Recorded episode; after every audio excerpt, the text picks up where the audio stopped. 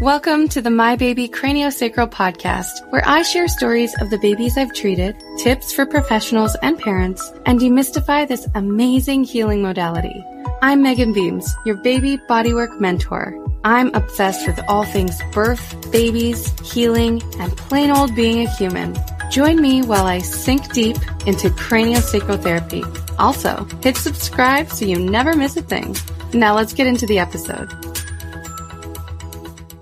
Hello, welcome to the My Baby Craniosacral podcast. I am your host, Meaghan Beames, and today we are talking about tongue ties. Yay, everyone's favorite topic. So hot right now. Just kidding. I don't actually believe that this is a hot topic. I think that this is an ongoing topic that should be discussed and really studied and really truly understood. That's really how I feel about it. And if you're new to this podcast, I am a registered massage therapist. I am an infant craniosacral therapist and a rhythmic movement therapist here in Toronto, Canada. I am the instructor of infant craniosacral therapy at the Beames CST Training Center.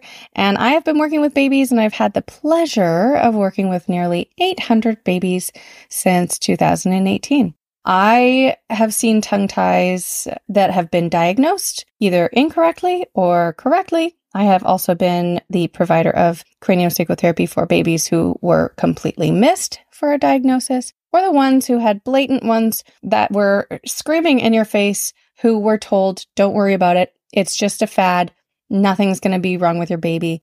P.S. My own baby had a tongue tie when he was born, and he's fine now. Literally, those were the words of a pediatrician who told one of my clients that her baby didn't have a tongue tie because her son was fine. So she doesn't believe that tongue ties are really an issue. That, oh, is opinion based. and though I love anecdotal evidence, when your evidence is one child, when your your sample is literally one child and it is your own from 20 years ago, I'm sorry, I don't I don't accept that as an answer. So, in our episode today, we are discussing the controversy over tongue ties and why is it so controversial? The questions are usually like Are they actually real? Are they over diagnosed? Are there different kinds? And so, how are we to know the answer to those questions? Well, that in itself is a great question, and I'm not about to provide you with the answer. what I am going to do is give you the point of view of the craniosacral therapist. So, this is for educational purposes only. Please do not use this as I'm going to go out there and I'm going to share this as solid evidence because Meaghan said so. Please use this as further study perhaps a direction that you would like to go in for your research into this topic. And I will not be providing ways of assessing a tongue tie because that's not something that I am actually legally able to do. I am not able to diagnose. I am able to understand the symptoms that this baby has and what I can do to help with those symptoms. So the aspects as an infant craniosacral therapist that we are looking at are how is this baby's body alignment? How are these nerves and muscles within the mouth working or not working? And what happens if we send this specific baby out for revision or release before addressing that function? That's what we're going to be talking about today. When it comes to body alignment, that is actually an insight into this baby's fascial system. If you don't know what fascia is, I strongly recommend you look it up because you also have fascia in your body.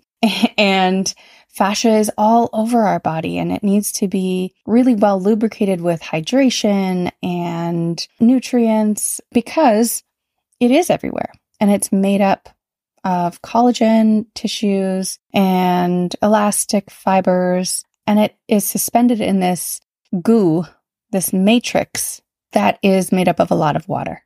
So we really need to stay hydrated. But why is that important for the tongue? Because the tongue is connected to a very strong fascial line that runs from the toes along the knees, into the hip bones, around the intestines, into the rib cage and around the lungs, and then up into the base of the tongue.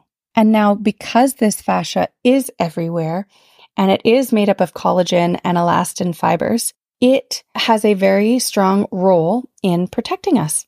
So it contracts without releasing really well. So your muscle can contract and release, no problem. You just tell it to contract and you tell it to release. Fascia does not do that. You can't just tell fascia to relax.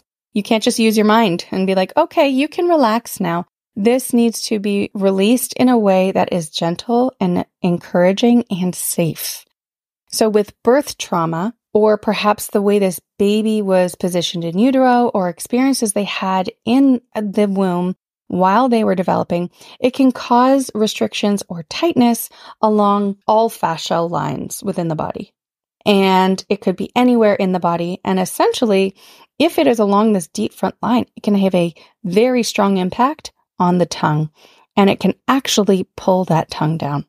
So fascia and body alignment within this baby is strongly recommended to be assessed so that we know or know that it is not actually perhaps tightness in the knee that is pulling the tongue down, making it look or appear as though this tongue is restricted or feeling like it needs to live at the bottom of the mouth, at the floor of the mouth right? The fascial line needs to be addressed to allow freedom of movement or extra slack within that tongue itself. Okay, so that's why fascia and craniosacral therapy is so important because craniosacral therapy actually assesses the fascial lines within this baby's body. And now the tongue is made up of many different muscles and it is innervated by multiple nerves. So it's not just one nerve that's telling one muscle what to do. It is multiple nerves telling multiple muscles the actions that they need to perform. And so, whether this baby has a tongue tie or not, the muscles and nerves that innervate the tongue, these tongue ties can actually be worsened by a dysfunctional tongue muscle. So, if there are restrictions along that nerve that sends and receives signals to and from the tongue, then that is going to make this tongue dysfunctional. And remember fascia. Fascia is everywhere. It is around the muscles within the tongue. It is around the nerves that send and receive messages to and from the tongue. And it is everywhere and it can get tight in multiple areas. When this fascia is tight around the nerve, it might slow down the signaling from the brain to the tongue or eh, the opposite, it might slow down the signaling from the tongue to the brain. So this is going to be either a slack tongue, a lackluster tongue, or one that is like kind of floppy and sloppy. And so what happens is then compensatory muscles need to come into play. Nerve impingement or nerve dysfunction can cause tongue dysfunction. And so again, that results in the use of compensatory muscles. And these compensatory muscles, they then tighten the tongue and they mimic the symptoms of a tongue tie. So nerve impingement can also be caused by position in utero and birth trauma, or even just the process of being born. It doesn't need to be a traumatic birth.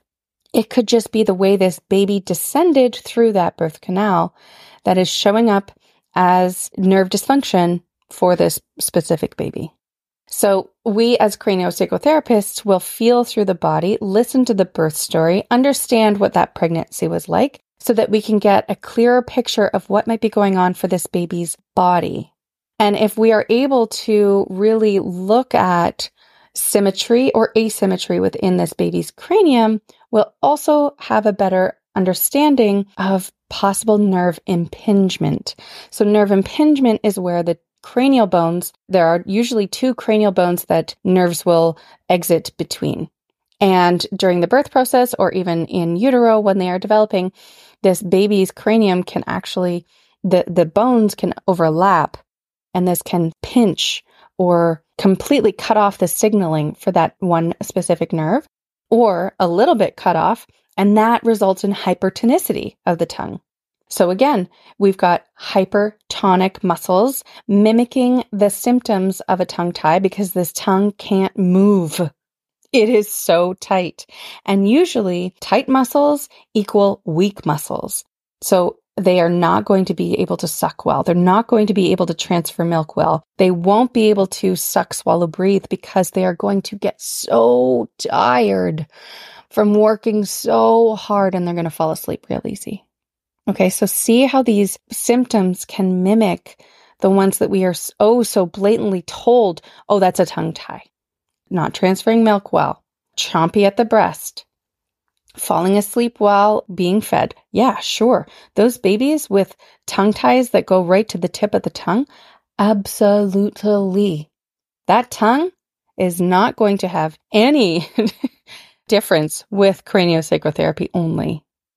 But if we only address the structure, as in, if we only address that specific type of tongue tie, the ones that have the blatant frenulum, the ones that are like you've got this V shape or a heart shape, you can see there's blanching on the tongue, and there is a prominent white line underneath this baby's tongue. And we're like, oh, perfect. I know what that is. That's a tongue tie snippet, right? Without addressing the functioning of the tongue, then the result is usually a very disappointed parent. They have been given this, this vision, this future of once we get this tongue tie, everything's going to be fixed and everything's going to be fine. And if that is the future that they're being told is going to happen, then that is why they're going to be disappointed because this dysfunctional tongue, due to either poor positioning in utero, birth trauma, the way this baby was born was still living within their body, that's going to cause that reattachment because of all of the things that I already said. Tight tongue due to nerve pathway restrictions, dysfunctional tongue muscles because of nerve impingement, and then the use of compensatory muscles. This baby learned how to use these muscles that way in utero, and that is how they are going to continue to use them unless we address the function unless we are able to undo the restrictions around these nerves and improve the signaling to and from the brain for these nerves and this end organ, which is the muscle. If we don't address that, the symptoms will persist and the babies and the families will continue to suffer. So I don't care who you are, what type of training you have, or, or what letters you have after your name. If you are not addressing the function, then you are providing half of the healthcare service that you should be for this baby. And if you're not actually providing the functional assessment, then having someone on your team or having that training or trained professional that you can refer out to is pertinent. And I'm sure you can hear it in my voice. that I feel very strongly about this. And actually, at the end of October, I am going to be hosting a webinar about how important it is to make sure that you have someone like this either on your team or having you yourself be able to do this assessment and release, as in like craniosacral release. So join me at the end of October for this webinar. I'll be teaching about the importance of having this in your system. So your processes, right? So before you actually do a tongue tie assessment, can we do a functional assessment? Can we do a craniosacral therapy session?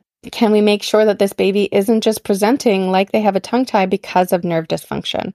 And then what happens if you actually just refer out? How much money are you going to lose by referring out? And how much time and effort and stress are you going to cause this parent and family if you're sending them out of your office and referring them out elsewhere when you could actually be providing this service in your own office or in that specific one session that you are noticing this baby having, having these issues?